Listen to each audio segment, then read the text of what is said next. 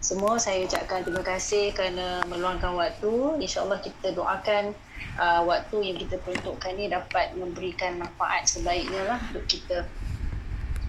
Pertamanya uh, bersyukur kepada Allah SWT kerana kita dipermudahkan untuk hadir walaupun dalam keadaan begini.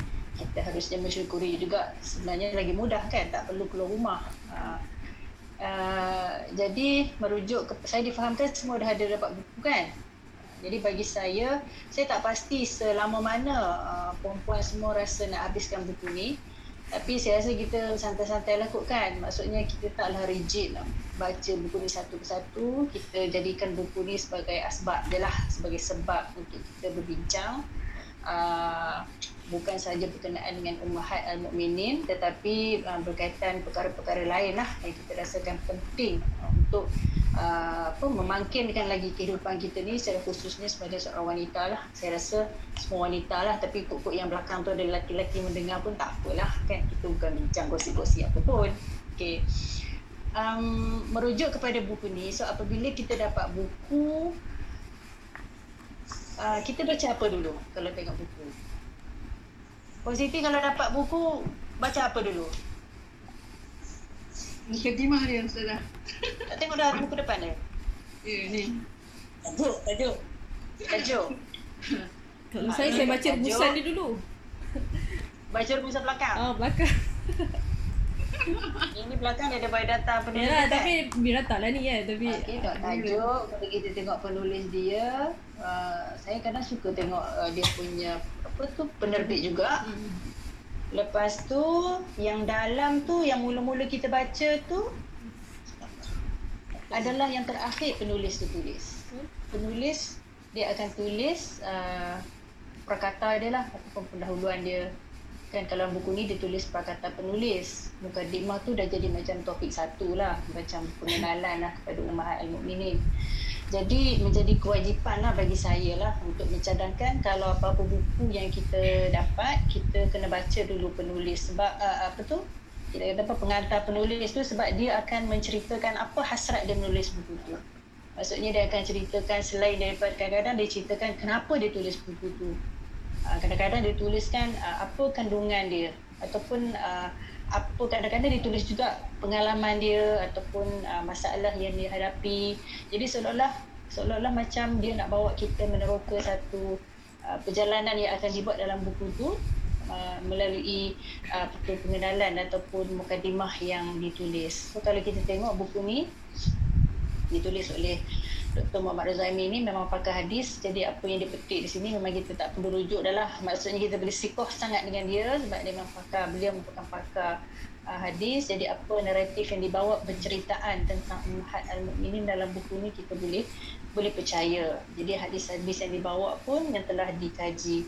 Jadi saya tengok dia punya apa mukadimah dia sikit aja ataupun pengantar. Atau pengantar dia sedikit sahaja Uh, kalau kita boleh rumuskan apa yang dia sebut sini tujuan dia menulis buku ni adalah untuk memperkenalkan Ummahat Al-Mu'minin.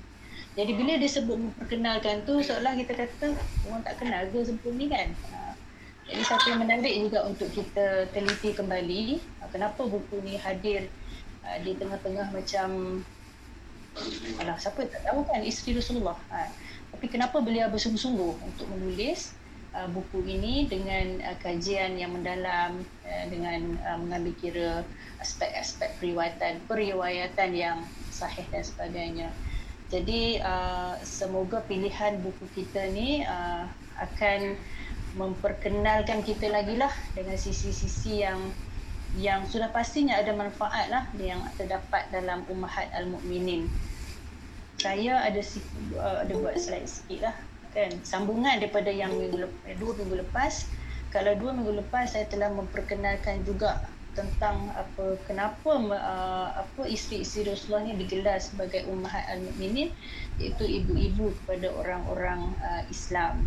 Uh, dua minggu lepas saya dah sebut juga dan disebut jugalah dalam dalam buku ni oleh Dr. Zaini uh, disebut ummahat al-mukminin tu maksudnya melambangkan kepada taraf taraf isteri Rasulullah ni uh, kedudukannya yang tinggi, yang istimewa.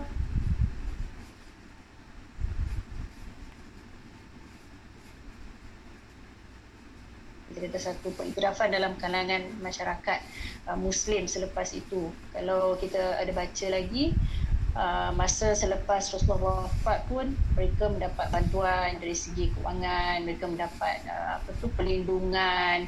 Jadi bentuk-bentuk macam kalau kita sekarang kita kata bantuan kepada apa wanita-wanita yang apa ibu tunggal dan sebagainya begitulah yang diperolehi oleh uh, isteri-isteri Rasulullah tetapi bukan sahaja dari segi material tapi dari segi pengiktiraf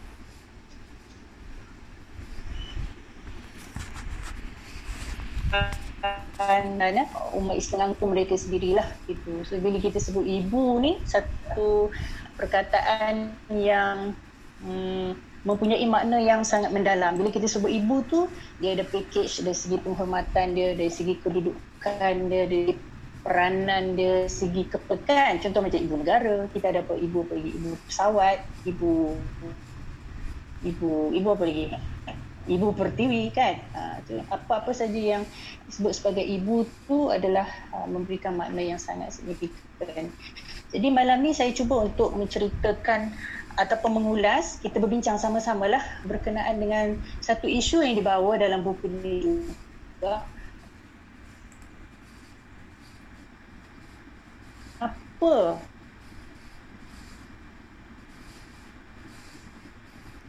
Selesa.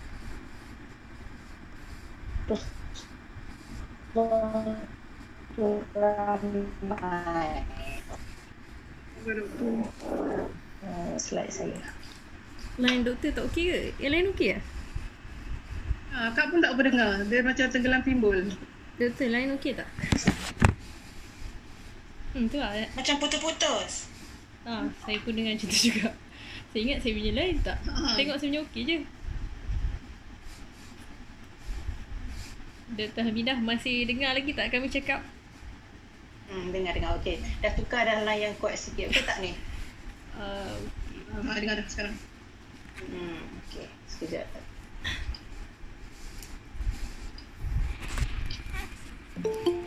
Kenapa saya tak boleh share? Patriza tak bagi eh? eh, mana ada? Boleh je.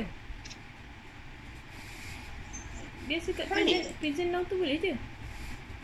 Okey, boleh dah. Macam banyak kali tak boleh. Sekejap, sekejap, sekejap. Saja je dia punya ni pun. Okey.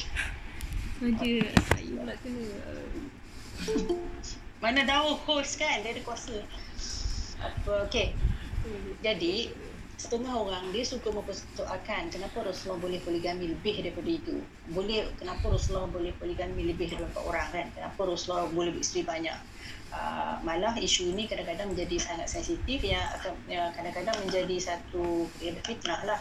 Jadi satu perkara yang saja orang nak buruk-burukkan ya, tentang peribadi Rasulullah SAW. Tapi apa yang kita cuba nak bawa malam ni, cuba kita lihat jangan kedepankan isu uh, poligami dan sebagainya, tetapi kita cuba melihat kenapa perkara itu berlaku. Kan? Kenapa perkara itu berlaku? Kenapa uh, Rasulullah punya isteri yang yang ramai? Jadi uh, sukalah saya ingin menyuruh uh, sebagai seorang Islam apabila kita mengucap dua kalimah syahadah tu asyhadu alla ilaha illallah wa asyhadu anna muhammadar rasulullah. Jadi dua perkara kita kata syahadatain tu dua syahadah tu merupakan kita kata book tiket lah. Maksudnya tiket tu dah secure dah untuk kita pergi kepada uh, ke syurga tu. Ha, tapi tiket kita tu yang kita booking tu dia belum confirm lagi kan? Tapi dalam sepanjang hidup kita tu lah kita perlu ada usaha untuk kita kata betul-betul memperkukuhkan apa yang kita booking jadi apabila kita mengucap syahadah kita ada dua tuntutan di situ kita kata syahadah tauhid satu maksudnya kita beriman bahawa Allah SWT itu adalah Allah Tuhan yang berhak untuk kita sembah Tuhan yang perlu kita uh, tauhidkan dia, esakan dia. Kemudian yang kedua tu syahadah risalah tu adalah kita uh, mengaku bahawa Nabi Muhammad itu adalah pesuruh Allah yang mana menyampaikan Islam kepada kita. Jadi perkara dua syahadah ni kenapa dia berada dalam rukun Islam yang pertama? Kerana dia merupakan satu benda yang sangat-sangat fundamental dalam kehidupan kita. Dekat mana pun fasa hidup kita maksudnya kita kecil ke kita dewasa ke kita besar ke kita tua ke sama ada kita anak ke ibu ke nenek ke dan sebagainya perkara dua syahadah inilah yang perlu kita sentiasa ingat-ingatkan.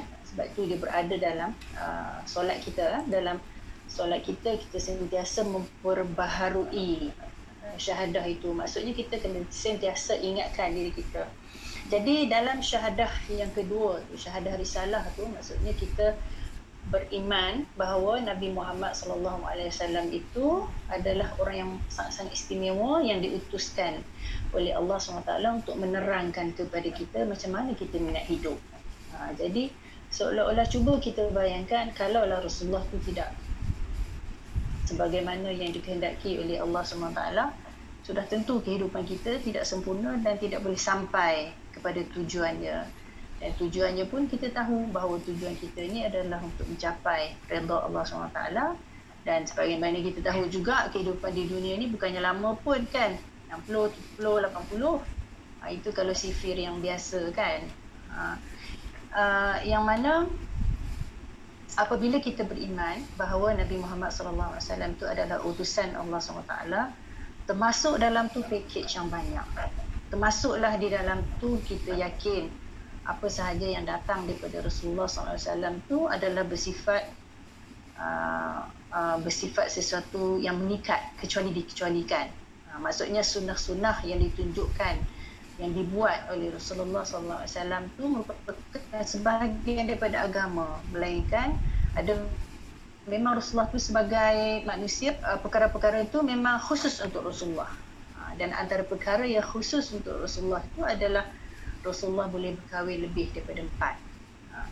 Jadi persoalannya kalau kita betul-betul meletakkan kedudukan Rasulullah itu di tempat yang tinggi, kita tidak akan tak rasa macam tak puas hati pun ya kenapa nak bertanya kenapa Rasulullah tu ha, ada hal-hal yang tidak sama dengan kita dan sebagainya.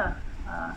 Okey, jadi kembali kepada kenapa ummahat al-mukminin tu ramai? Kenapa bukan empat kan? Kenapa Rasulullah ni tidak beristeri satu saja kan? Ha, jadi antara perkara yang dibawa perbincangan panjang oleh uh, Dr. Muhammad Zaimi dalam buku ni sebelum beliau pergi satu persatu memperkenalkan isteri-isteri Rasulullah tu beliau cuba menghuraikan ataupun menganalisis kenapa ummahat al-mukminin tu ramai. Yang pertama dia kata uh, ummahat al-mukminin ni yang pertama ni adalah untuk kewujudan dia yang ramai tu adalah untuk menukilkan hukum-hukum berkaitan kekeluargaan. Maksudnya kalau satu keluarga mungkin cerita dalam satu keluarga saja. Tapi kalau banyak, jadi banyaklah hukum-hukum yang pelbagai yang mana kita memerlukan uh, kita kata hukum-hukum yang pelbagai. Kalau kita lihat uh, hukum-hukum uh, syarak ataupun hukum-hukum fiqh yang bersifat amali ni sama ada berkaitan ibadat ke berkaitan taharah ke bersuci ke berkaitan hubungan suami isteri ke berkaitan hubungan dengan anak ke dan sebagainya dengan jiran yang berkaitan dengan yalah kehidupan manusia ni dalam komuniti ni divariasikan dengan kewujudan uh, isteri-isteri Rasulullah yang ramai. Uh, kalau kita nak petik uh, dalam kursus 13 tu kan uh, Dr. Zami kata contohnya kita akan melihat riwayat daripada Aisyah, Ummu Salamah, Ummu Habibah berkaitan hubungan masing-masing dengan Rasulullah SAW. Jadi banyak yang diceritakan dan ada yang persamaan so bila ada cerita yang sama antara isteri-isteri ni maksudnya menguatkan lagi sesuatu hukum tetapi kalau berbeza maksudnya kita kata oh perkara ini bergantung kepada uh, beberapa boleh ubah jadi contoh tersebut mengayakan lagi. Mengayakan lagi sumber kepada uh, Islam itu sendiri. Jadi muka surat 13 juga eh, disebut terdapat sebuah hadis yang diriwayatkan oleh Abu Sa'id Al-Khudri yang meriwayatkan daripada Nabi Muhammad bahawa baginda bersabda innamal ma'u minal ma' maksudnya sesungguhnya mandian uh, dengan air itu wajib apabila keluarnya air okay. jadi disebut al-ma' al-ma' tu air dalam bahasa Arab tapi maksud air yang pertama itu adalah air yang mandi dan air yang kedua tu maksudnya air mani maksudnya ini adalah uh, kita kata simbolik kepada uh, hubungan uh, uh, suami dan isteri. Jadi hadis ni menunjukkan wajiblah mandi sekiranya suami dan isteri itu uh, melakukan hubungan. Jadi disebutkan lagi di situ uh, jika maksudnya jika tidak keluar air mani maka tidak wajiblah mandi. Jadi ketika Jabir meriwayatkan hadis ini, Aisyah mendengarnya setelah seseorang menyampaikan kepada beliau. Lalu Aisyah mengkritik riwayat ini dan berkata, adakah Jabir lebih mengenali Rasulullah berbandingku? Kan? Jadi walhal beliau merupakan isteri baginda dan lebih mengetahui berkenaan hal kekeluargaan dan suami isteri serta Aisyah mengisyaratkan bahawa beliau lebih utama dalam menyampaikan hal tersebut kepada kaum muslimin. So jadi Aisyah pun berkata Jabir tersilap. Adakah Jabir tahu tentang Nabi berbanding diriku? Dia Rasulullah bersabda apa? Rasulullah menguatkan lagi lah apa yang diceritakan oleh Aisyah tu iza jawazal khitanul khitana faqad wajabal ghuslu. Jadi maka uh, hadis-hadis seperti inilah yang uh, kita kata apa? menerangkan lagi uh, apa sebenarnya hukum-hukum yang yang timbul dalam uh, hubungan sama ada like, uh, suami dan isteri ataupun hubungan sesama uh, isteri-isteri Rasulullah itu sendiri. Um, jadi itu adalah salah satu daripada hikmah yang dipetik oleh Dr. Zaini ini uh, tentang um, hikmah terdapat ramai uh, wanita uh, ummahat al-mukminin ini untuk mempelbagaikan hukum tersebut.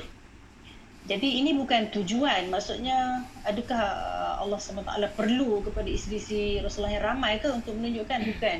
Ini adalah analisis maksudnya berdasarkan uh, kepada apa apa yang telah diceritakan dalam hadis, dalam sirah dan sebagainya. Ini adalah oh ini hikmah dia. Begitulah kita kata kesimpulan lah berdasarkan kepada analisis disebutkan. Nanti bila kita baca satu persatu cerita Ummahat Al-Mu'minin ni, kita akan lalui banyak contoh lagi lah terhadap apa yang akan dikatakan. Jadi menarik juga nanti kalau kita ingat semua ada tujuh hikmah yang sempat saya tengok. Tak tahu lah tujuh lah, tujuh hikmah yang disebut oleh Dr. Zalmi di sini.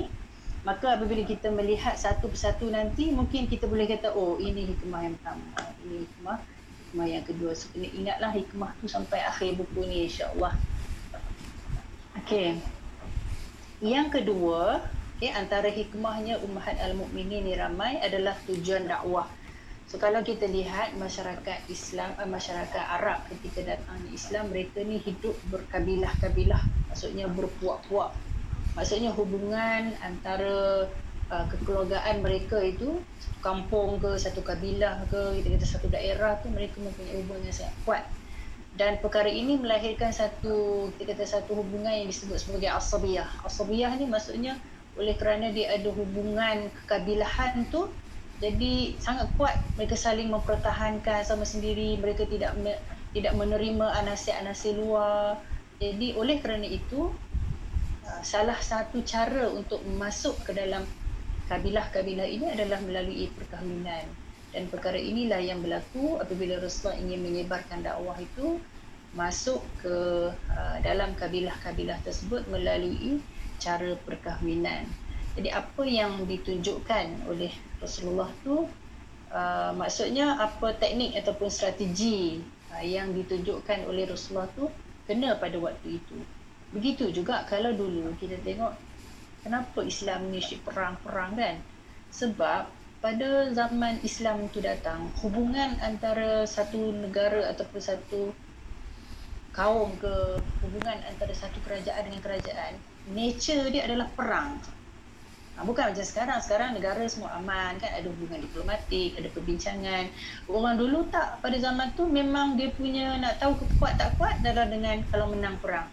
Sebab tu Islam datang masa tu kena dengan uh, suasana pada detik itu Islam disebarkan salah satunya melalui perang lah kan? Okay, jadi hikmah yang kedua ini adalah untuk menyebar luaskan uh, dakwah Islam tu dalam kalangan uh, kaum ataupun puak-puak Arab yang bersifat kita kata asabiah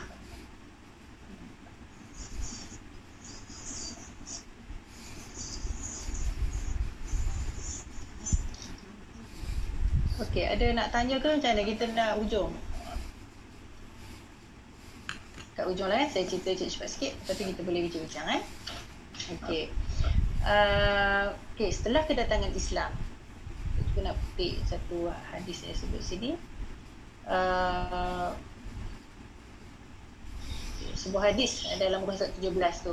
Unsur akhaka zaliman atau mazluman. Bantulah saudara sepuak kamu Ah, sekiranya dia dizalimi atau uh, dia dizalimi atau dia menzalimi Maksudnya masa tu uh, uh, uh, hadis ni menggambarkan bagaimana ke- keadaan masyarakat pada ketika itu uh, hubungan mereka sangat kuat. Uh, jadi nak masuk tu memang jarum yang halus lah kata. Uh, dan antaranya adalah uh, dengan perkahwinan. Yang ketiga. Yang ketiga Rasulullah berkahwin kalau kita lihat dengan dua anak sahabat sahabat beliau atau sahabat baginda kan iaitu Aisyah dan juga Fatimah. Tahu bagaimana hubungan Rasulullah SAW dengan para sahabat baginda sangat akrab uh, dan sehingga kan Abu Bakar digelar sebagai Siddiq kan bagaimana hubungan Rasulullah SAW dengan Umar uh, bukan saja hubungan persahabatan itu yang yang yang rapat tetapi hubungan kita kata apa hubungan tauhid tu atau hubungan akidah tu hubungan semangat keislaman tu sehingga melonjakkan dakwah itu sendiri. Jadi untuk menguatkan lagi uh, hubungan Rasulullah dengan para sahabat baginda Rasulullah dikahwin Rasulullah berkahwin dengan anak-anak mereka.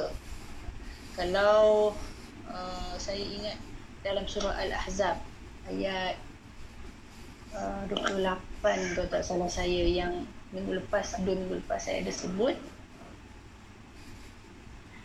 Uh, pada suatu hari itu Rasulullah duduk-duduk dengan isteri-isteri uh, baginda di rumah lah.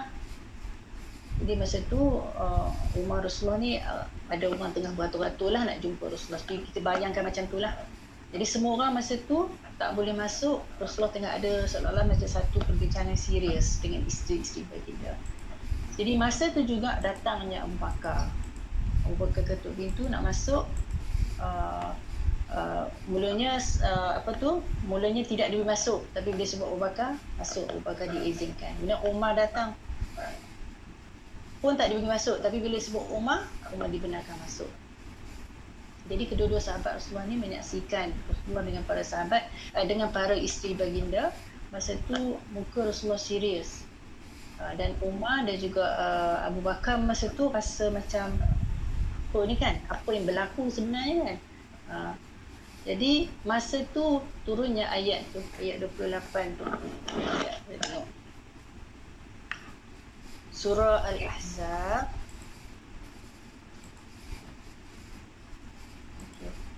Surah Al-Ahzab ayat 28 betul lah saya sebut tadi 28 Cuba kita bayangkan senario tu ah keadaan itu Rasulullah muka yang serius turunnya ayat ni. Ya ayuhan nabi qul li azwajika in kuntunna turidna al-hayata ad-dunya wa zinataha fata'alaina.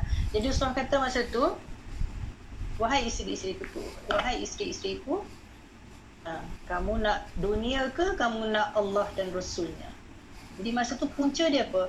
Punca dia masa tu adalah isteri-isteri Rasulullah ni minta nafkah, ha, minta lebih sikit masa tu. Ha, jadi perkara itu uh, telah menimbulkan apa kita kata satu perasaan yang berat dalam hati Rasulullah SAW. Jadi sehingga dikatakan dalam lepas peristiwa tu sebulan Rasulullah menjauhi diri uh, baginda dengan uh, apa tu dengan isteri-isteri uh, baginda. Lepas itu Rasulullah tanya seorang-seorang seorang. Semualah mestilah semua yang menjawab. Sudah tentu kami memilih Allah, Allah dan Rasulnya. Jadi perbincangan ataupun apa yang di, saya tak berniat untuk nak cerita detail tentang ayat ni tetapi merujuk kepada apa tu yang ketiga ni hikmah yang ketiga ni adalah uh, bagaimana uh, uh, perkahwinan Rasulullah dengan anak-anak uh, sahabat. Uh, baginda tu menguatkan lagi kita kata apa uh, menguatkan lagi uh, sisi-sisi uh, hukum-hukum ataupun uh, bagaimana Islam tu uh, bagaimana syariat tu ataupun bagaimana kehidupan itu perlu perlu kita lalui. Yang keempat uh, kenapa Rasulullah ini kahwin lebih daripada satu ataupun kenapa Rasulullah ni diizinkan untuk berpoligami bukan sahaja berpoligami tapi lebih lebih daripada daripada uh, daripada empat Okey, hikmah yang keempat ni adalah menjelaskan hukum syarak yang tertentu. Yang ni spesifik cerita dia apabila Rasulullah berkahwin dengan Zainab binti Jahsh. Uh, pada masa tu uh, Zainab binti Jahsh ni adalah uh, isteri kepada Usamah bin Zaid. So Usamah bin Zaid ni kan anak angkat Rasulullah sallallahu alaihi wasallam. Jadi pada zaman jahiliah tu kalau anak angkat dia macam anak betul. Maksudnya macam anak kandung. Maksudnya kalau dah bercerai dengan anak tu dia tak boleh kahwin dengan bapa bapa angkat. Jadi apabila Rasulullah boleh kahwin dengan Zainab binti Jahsh membatalkan adat jahiliah bahawa anak angkat tu sama dengan anak anak kandung.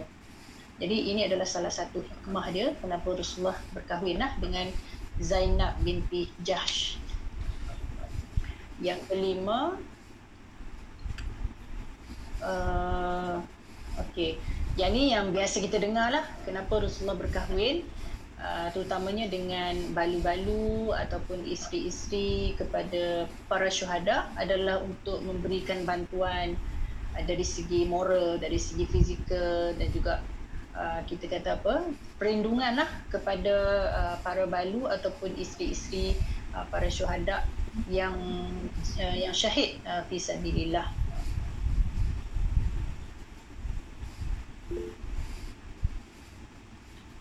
Okey, hikmah seterusnya uh, kenapa Rasulullah SAW ni kahwin eh, lebih daripada empat tu adalah untuk memberikan message bahawa Islam datang ni bukan hanya untuk orang Arab. Uh, bukti dia apabila Rasulullah SAW berkahwin dengan dengan perempuan Yahudi. Siapa isteri dia yang berbangsa Yahudi? Safiyah kan? Dalam kisah 22.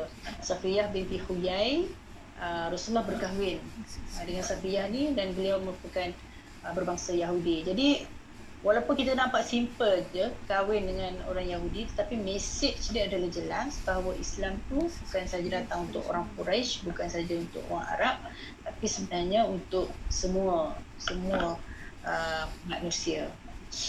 Okey, yang ketujuh dan juga yang terakhir uh, Rasulullah berkahwin dengan ramai ni uh, disebutkan oleh Dr. Jami adalah untuk mengiktiraf bahawa Rasulullah ni memang manusia. Manusia yang uh, mempunyai keinginan kepada wanita. Maksudnya Rasulullah ini berkahwin disebabkan cinta kepada wanita. Disebut kat sini, kat sini uh, kenapa Rasulullah tu Rasulullah SAW tu sebagai uh, Rasul ataupun sebagai um, apa tu utusan daripada Allah SWT tu mempunyai ada yang ciri-ciri manusia sebagai uh, Rasulullah sebagai manusia biasa ada yang ciri-ciri Rasulullah tu memang sebagai Rasul yang mana special ataupun istimewa sebagai Rasul Adapun yang Rasulullah sebagai manusia ni Rasulullah makan, Rasulullah tidur, Rasulullah kahwin, Rasulullah mempunyai keinginan kepada perempuan, mempunyai nafsu.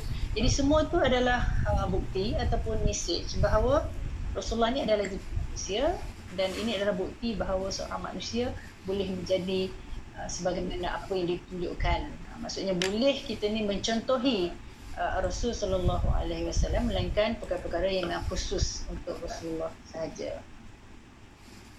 Dr. Zaimi petik jugalah di sini uh, walaupun begitu uh, Rasulullah mempunyai doaan yang lain jugalah antaranya dari segi tenaga Rasulullah tu berbeza dalam dia menyantuni isteri-isterinya perempuan boleh baca sendiri dalam buku surat 23 tu. Uh, bagaimana Rasulullah tu mempunyai dikatakan kekuatan dia tu menyerupai 30 lelaki. Uh, disebut itulah. Ni antara kelebihan-kelebihan yang ada pada Rasulullah sahaja yang tidak ada pada orang lain jadi kita fahamlah di situ bahawa keistimewaan yang ada pada Rasulullah itu memang kerana Rasulullah itu sebagai sebagai nabi Okey, uh, itu uh, secara ringkaslah yang boleh dihuraikan tentang tujuh uh, uh, hikmah uh, ataupun tujuh uh, sebab lah ataupun rasional ke kita nak namakan dia apa pun boleh lah. So apabila orang kata Rasulullah ni kenapa kan? Kenapa kahwin lebih daripada empat? Uh, itulah antara sebab-sebab dia. Uh, tapi sebelum kita menguraikan sebab-sebab ini kita perlu ada penerimaan lah di dalam syariat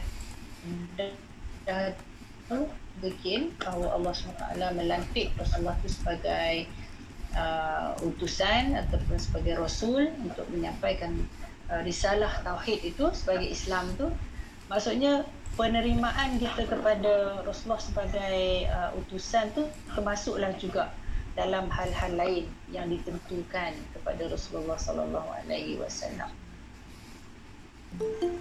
Uh, jadi saya suka untuk berhenti di situ dulu. Kalau uh, itu kita saya buka pada perbincangan lah.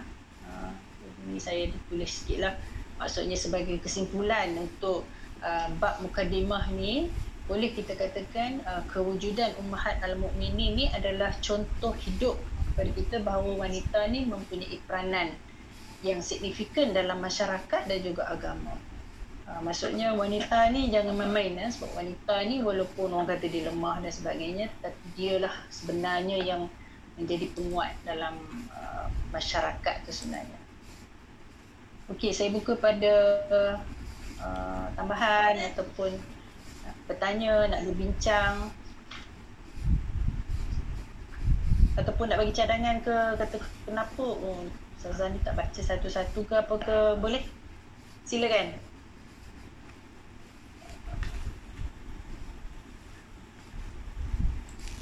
Tu dah ada dah kat Samia? Hmm, tu ada. Ada kat Samia. Okay, ada ada yang nak bertanyakan apa-apa atau nak nak tambah ke doktor dah bagi Ah. peluang tu. Ah. kena bincang lah dua handa tak boleh macam ceramah je tak best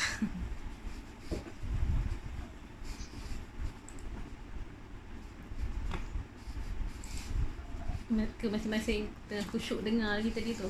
Tiba-tiba dah berhenti dah. ada macam tu dia boleh tiba sikit Okay. Okey, uh, boleh akak cakap sikit eh? ah, boleh silakan Okey. Eh, Hikmah-hikmah ni sangat penting lah bagi akak rasanya. Sangat penting kita tahu. Bila orang yang bukan Islam, kan? Bila orang yang bukan Islam, dia uh, maksudnya dia menuduh uh, Nabi Muhammad SAW kan manusia yang sangat kuat nafsunya sebab kahwin ramai. Uh, jadi bila kita tahu hikmah-hikmah ni, kita boleh menjawab balik. Kan? Kita boleh uh, terangkanlah pada mereka yang kita uh, yang kita fahamlah hikmah-hikmah ni. Uh, jadi kita kena tahulah. Kena mana kita percaya kan. Bila kena bila bila orang berkata tu kita boleh cakap balik. Uh, tapi akak ni tak percaya lagi lah kena baca balik. tak apa buku dah ada kan di tangan masing-masing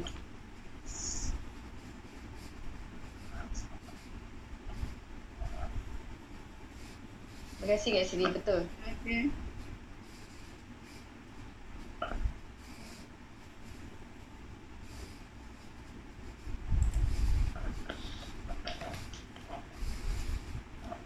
Kalau tak ada nak tanya, ha, saya nak tanyalah. Tadi kan cerita pasal apa? Zainab kan? Doktor dia Hmm. cakap pasal Zainab. Uh, macam mana perkahwinan dia, dia, dia uh, Zainab ni adalah sebelum tu isteri kepada Zaid kan? Hmm. Uh, dalam Al-Quran Allah ada jelaskan Sama. juga. Uh, Zaid kau sama. Zaid, Zaid, Zaid kan? Sama eh? Kau sama bin Zaid ke? Kesian. Bersama bin Zaid kan? Uh, Eh, kejap, kejap, kejap, saya tengok. sini. Ya, salah. Ajaran pula. Uh, Zaid. Zaid. Okey, Zaid, Zaid. Dia cakap sama. Sama. Anda, uh, saya dengar tadi Zaid, eh, Zaid, Zaid. Ha, Zaid. Uh, dalam Al-Quran kan Allah ada kata dalam surah Al-Ahzab juga ayat 37 kan? Kalau tak silap lah. Bukan tak silap. InsyaAllah ayat 37. Jadi dalam uh, tadi soalan dia apa? Al-Azhar ayat 37. Kan? Ayat mana tu? Okay, teruskan. Tak nak, nak kongsi sikit lah. Kan tadi kata Ah. pasal uh, ni kan. Jadi tentang ayat 37 tu Allah uh, Nak katakan uh, Sebab Nabi tu anak angkat Nabi kan? Bukannya uh, ber, ber, apa? Ada talian darah Jadi uh, kan kat situ Nabi uh, apa? Allah memerintahkan Nabi menjelaskan perkara itu secara praktikal praktikal yang yang nak dikatakan tadi faktor pensyariatan tu kan? Tak tahu lah soalan Nana apa uh, tak ingat pula nak jelaskan, bukan nak bertanya. kan? Jadi bet- betul lah kan? Yang tu kan? Uh, apa Allah perintahkan Nabi tu um, Ha. mengahwini siapa tadi nama Zainab tu. Ha. setelah dia bercerai tu dia, dia masuk Islam tu kan? Ayat, ayat 36 tu kan? Yang wa ma kana lil mu'minin wala mu'minatin tu kan? Idza qadallahu wa 37. rasuluhu amra. 37 kan?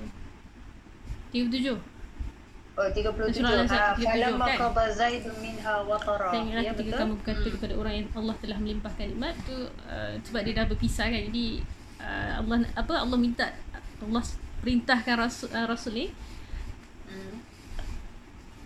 Lakukan secara praktikal lah maksudnya benda tu uh, tak ada tak ada apa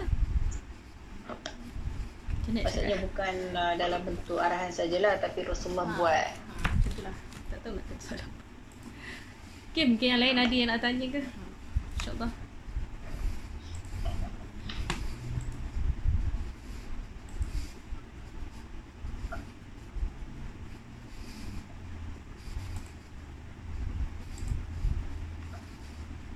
Zainab ni antara isteri Rasulullah yang cantik sebenarnya. Dia keturunan bangsawan kan. Jadi apabila Baiklah. Zainab binti Jahsh Ingat lagi masa saya kat UAE dulu ada satu uh, asrama. So dia bahagi-bahagikan dia punya macam grup-grup tu. Antaranya Zainab. Uh, Nama asrama tu adalah Zainab binti Jahsh Okay, kakak-kakak yang lain bersuara lah Dan kalau tak nampak muka, tak bersuara Macam mana saya nak kenal? Buka, buka, buka, buka, buka video. Buka lah muka masing-masing. Buka lah video. Ah, buka lah video. Buka video. Ah, ajar Rosita. Hmm, ha, lama tak jumpa kat Rosita. Oh, tak boleh lah Covid Covid ni.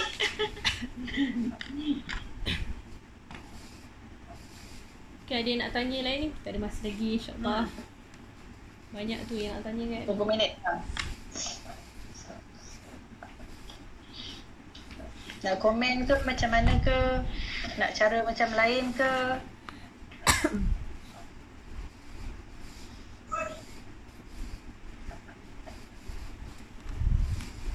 Macam ni Kak Siti, semua senyap je lain ni. Kita je cakap ni. Ha, ha. Ah, Kak Rosita, cakap lah Kak Rosita. Banyak ni lagi. Kak Umi ada. Ha, cikgu, cikgu Umi kan. Dia bila online ni, uh, kalau interaksi, tak ada interaksi, dia tak tak menarik. Tu, saya tak nak ambil tu. Tapi doktor ni mau eh. Kan doktor kan? Ya. Ha, dia macam cakap seorang tu. Oh. Cabar. Ni tahan lagi sebab ada buka apa? Kamera kan? Ha. Hmm.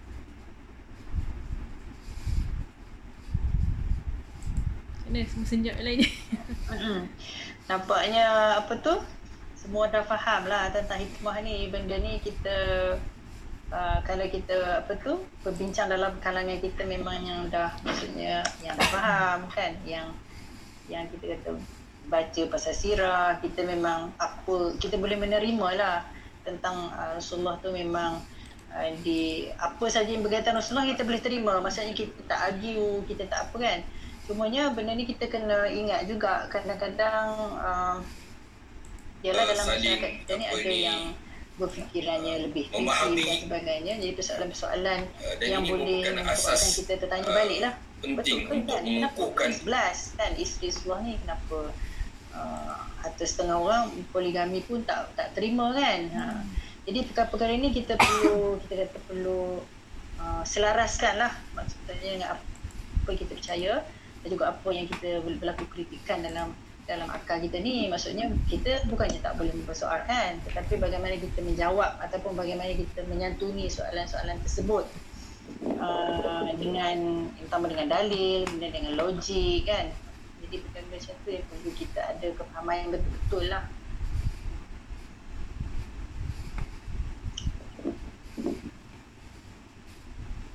Doktor. Ya. Maaf tadi lambat masuk. Solat tadi. Uh, hmm tak apa nak tanyakan dalam muka surat 23 ni kan. hmm. Cakap uh, Seri Rasulullah ni 11 seperti dengan tu 9 yang mana satu tu nanya ni. uh, ada beberapa uh, uh, ada pandangan kata 11, ada yang kata 9. Jadi uh, Dr. Rozaimi ni dia mengambil yang 9. Eh, yang 11, sorry. 11, kan?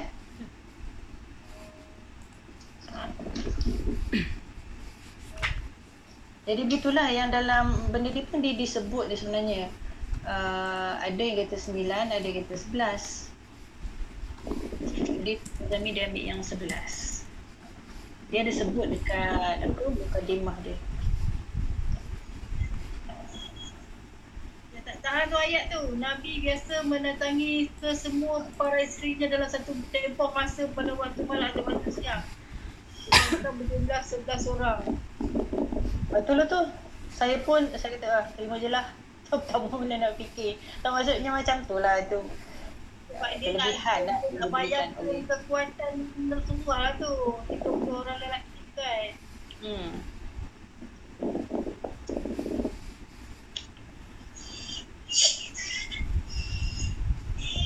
Muka surat berapa tu Sal? Tak jumpa lah. 23. Kan?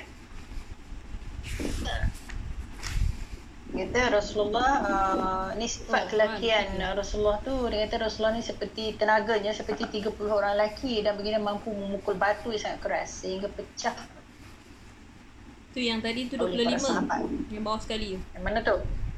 25. Surat 25 bawah dia.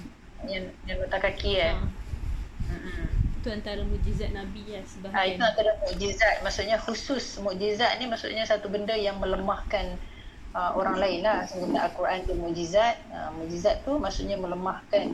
Bila Al-Quran tu datang dalam bentuk yang sebegitu orang Quraisy pada ketika itu lemah dan tidak mampu untuk menandingi. Jadi begitu jugalah Rasulullah ni kuat menjadi salah satu daripada mukjizat kenabian Rasulullah sallallahu alaihi wasallam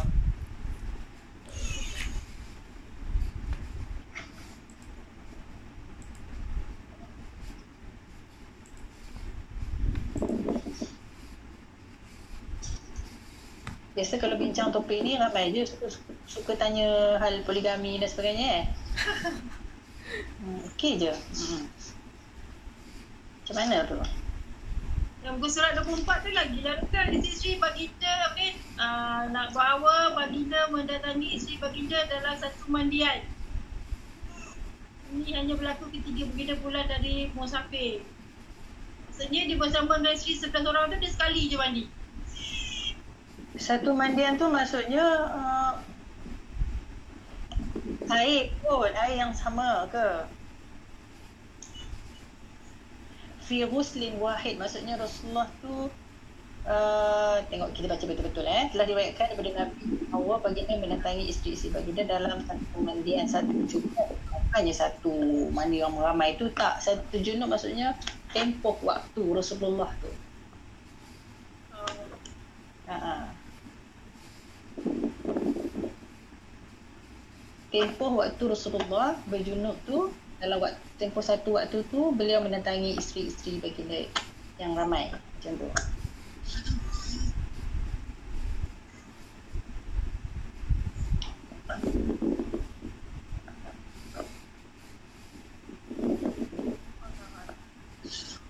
Okey lah kot. Kita tak payah fokus lah bab ni. okay boleh. hard. Maksudnya kita terima apa yang dihidangkan di hadis ni bahawa itu adalah mukjizat Rasulullah sallallahu alaihi wasallam. Kan?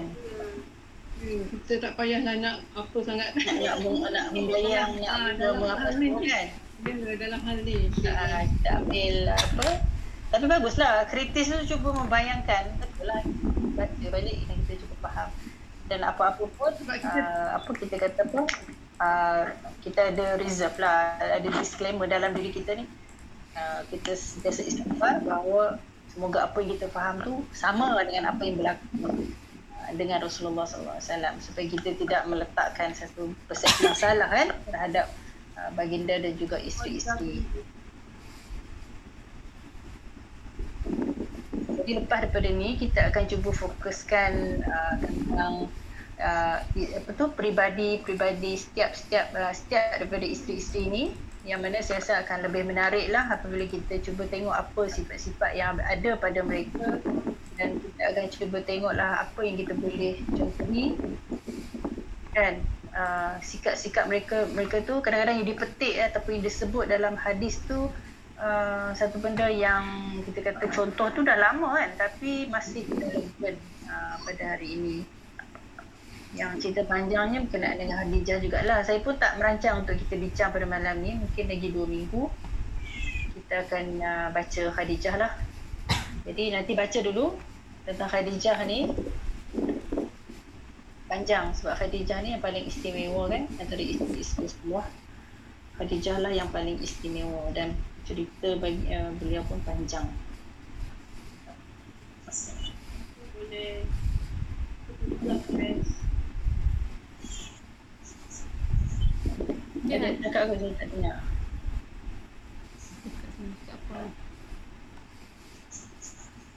Okay, ada pertanyaan apa-apa lagi? Hmm. Apa? Kalau tak ada kita tutup lah. Doktor sedia menjawab tu Selagi ada Sebelum bertemu dua minggu lagi InsyaAllah Peluang ni peluang Tak apa kalau tak ada boleh simpan dulu ataupun kalau ingat kemudian kita boleh simpan dulu.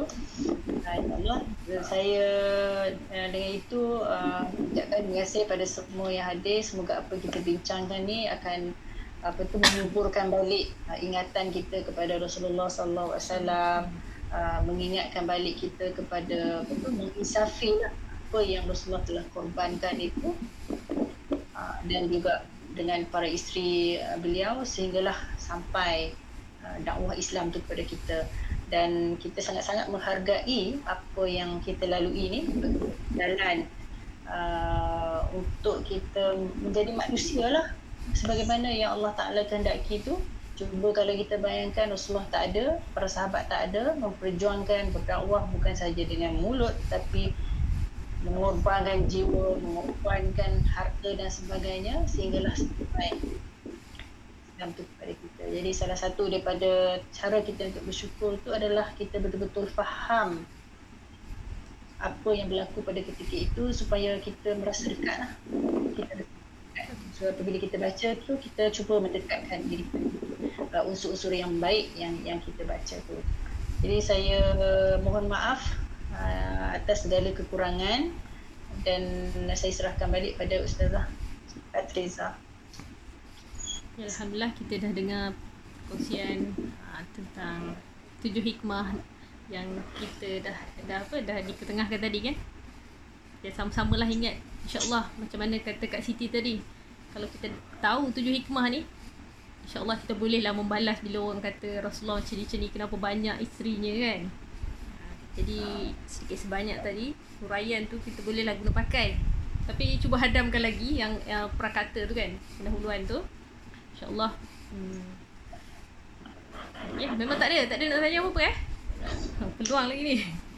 Sebab tadi pun kita mula lambat Ni dah 10-3 minit ni. Kalau tak ada Macam mana Kak Salmiah? Tak ada apa lagi? Rasanya, uh, rasanya tak ada. Tapi uh, saya rasa lebih elok kalau kita uh, bincangkan uh, peranan uh, Nabi yang pertama je lah yang kita tak payah lah macam Khadijah, uh, Rasul, uh, Aisyah yang tu yang terkenal-terkenal lah. Kita lebih kan tekan sampai situ. Dengar tu doktor. Ya ya okey. Tapi kalau lagi dua kalau minit. kenal semua lagi menarik sebenarnya Kak Salmiah. InsyaAllah. Uh, InsyaAllah lagi 2 minit kita mula lah. Sebab yang isteri-isteri lain tu kita jarang dengar. Macam ah, macam Aisyah, Khadijah tu kita selalu dengar. Hmm. Macam isteri lain kita jarang dengar. Tapi kalau Ustazah boleh kupas lagi menarik lah. Uh, InsyaAllah kita cuba. Mm-mm. Okey, terima kasih Doktor Sama Okay, moga-moga uh, kita sama-sama dapat manfaat ni hari ni insya-Allah. Hmm, sebelum kita ni sebelum kita tutup kita baca sama-sama tasbih kafarah dan surah al-as. Semoga Allah berkati dan redai pertemuan kita pada malam ni insya-Allah.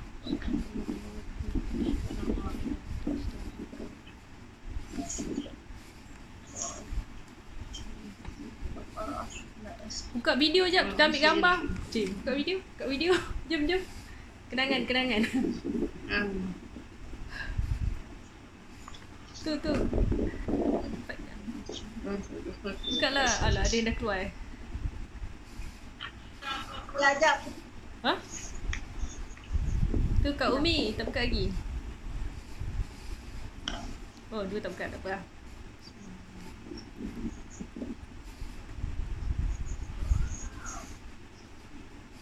Okay, dah.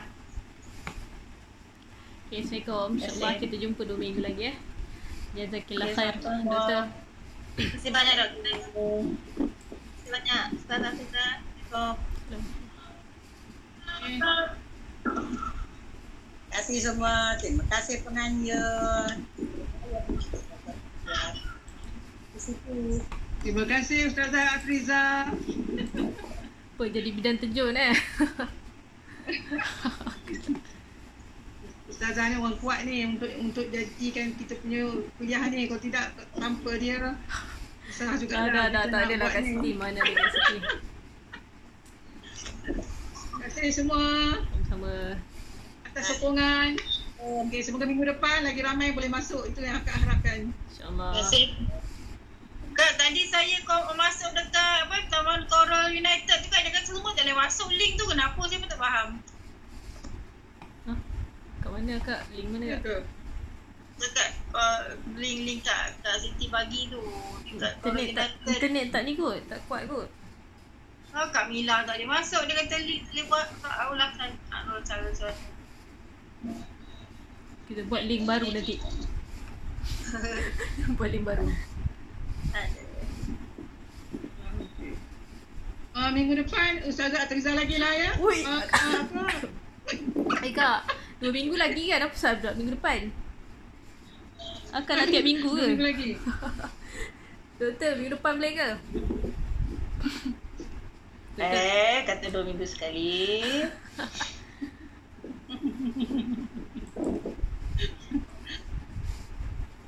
Kita cuba dua minggu dululah. Ya. Okay, terima kasih banyak-banyak doktor. Okey, jumpa lagi ya. Assalamualaikum. Jumpa lagi minggu depan ya. Okey.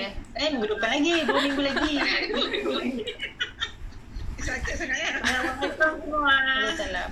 Okay.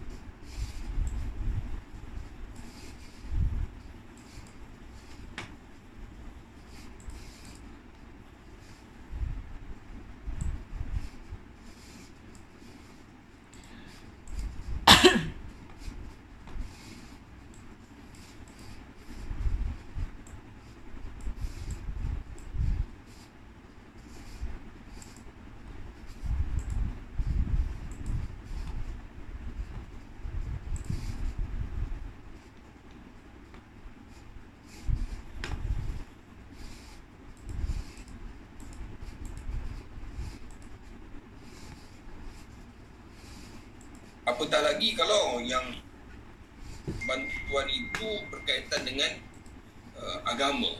Ya. bagaimana firman Allah dalam surah Anfal ayat 72 wa in istansarukum fid din fa nasr.